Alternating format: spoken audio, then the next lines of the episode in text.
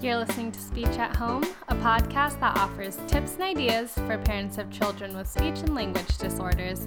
I'm your host, Danica Federi, and I'm a speech and language pathologist.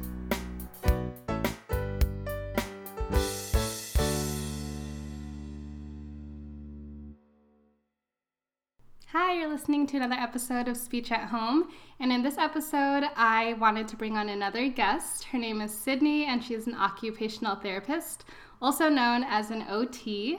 Um, it's not uncommon for kids who are receiving speech services to also be receiving occupational therapy services. So I thought I would bring on an OT to tell you a little more about what you can do with your kid at home if your kid is receiving these OT services. So, Sydney, thank you for coming on. Hi, thank you so much for having me come on. It's definitely great. I love going on other people's podcasts. it's so fun.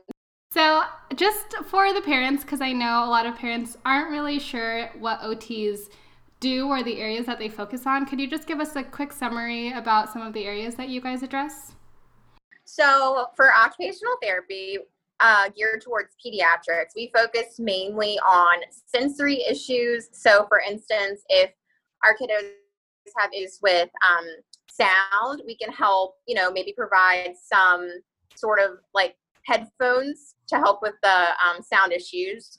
Or if they have issues with tactile sensation, so touch, things like that, we try to desensitize them and we can um, use different things to do that as well. We also focus on developmental delays with children.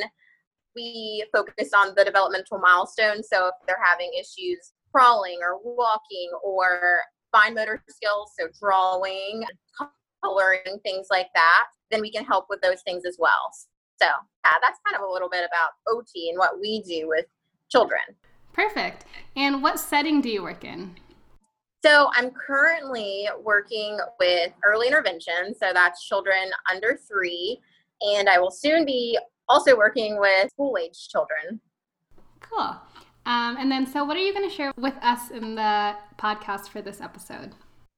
For this episode, I just wanted to share a few different activities that you can do with our sensory kiddos that I might be fun some of the activities I've never actually tried before, but I've heard a lot of really good things about them from my colleagues. So definitely something that I want to try.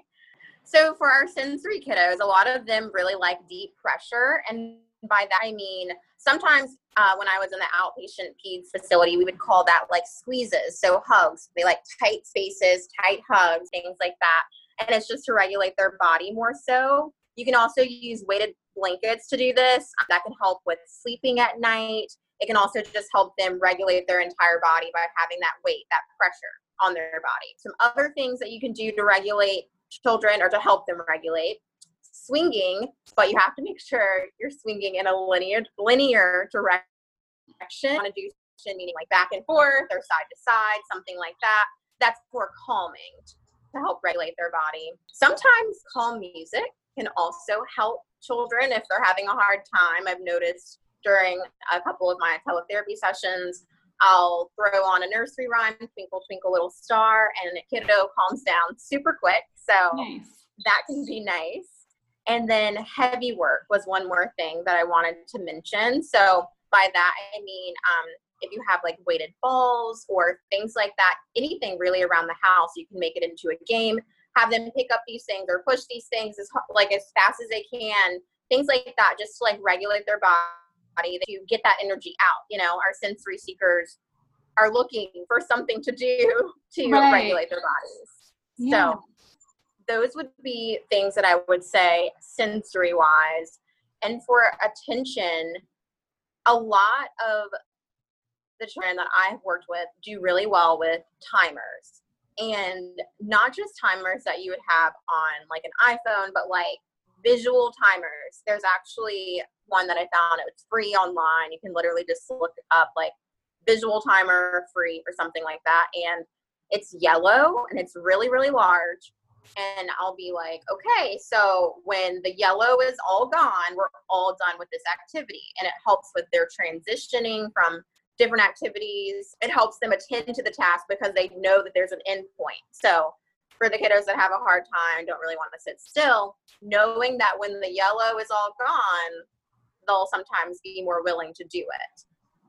And then, yeah, the last thing I wanted to say um, was counting. I noticed a lot of my parents will count, and I didn't. This isn't something that I knew before, but when you start counting, they're like one, two, three, four, five. The kids like all of a sudden just perk up and like understand that they need to move on to the next next activity. Like mom's not playing, we really need to keep focusing and move on. So those are things that I've really found to be useful, um, OT wise for parents and for us as therapists to use mm, during right. session. Yeah, so I do a lot of visual timers too. Um, I love the idea of the one on the computer with the yellow especially since yeah. we're doing a lot of teletherapy right now. I know the Dollar Tree also has like the sand ones that are fun for kids to look at. Um, yes. Um, but I also love the idea of counting, and that's not something that I usually do, but I'll have to try that in my sessions because if you're saying it works well, then, you know, I'll have to give that a try. Exactly. And I also wanted to say that because you gave all these tips for sensory, uh, a lot of kids that I see when they come from OT, they are so much more calm and so much more attentive in my sessions. And it's also so nice sometimes we'll kind of collaborate and do a joint session. So I'll go into the OT room and they'll be swinging the kid and we'll be working on speech at the same time. And it's just so cool to see that when they get that sensory input that they need, you know, their body's so much more regulated and they're just so much more ready to learn. And yeah, it's a huge difference.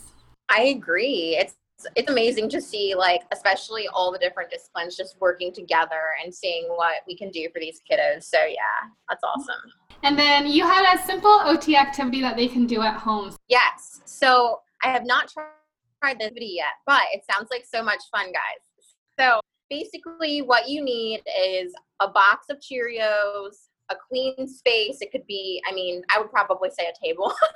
right. More so than the floor. So a clean space. You want to put the Cheerios into a plastic bag or whatever you really have. And you could even have the kids, you know, use their hands around the bag and like squeeze and break up the Cheerios. Because we're making the Cheerios into sand, quote unquote for them to play with and you know write letters. We can use this for them to make their letters or make their numbers whatever it is that we're trying to focus on.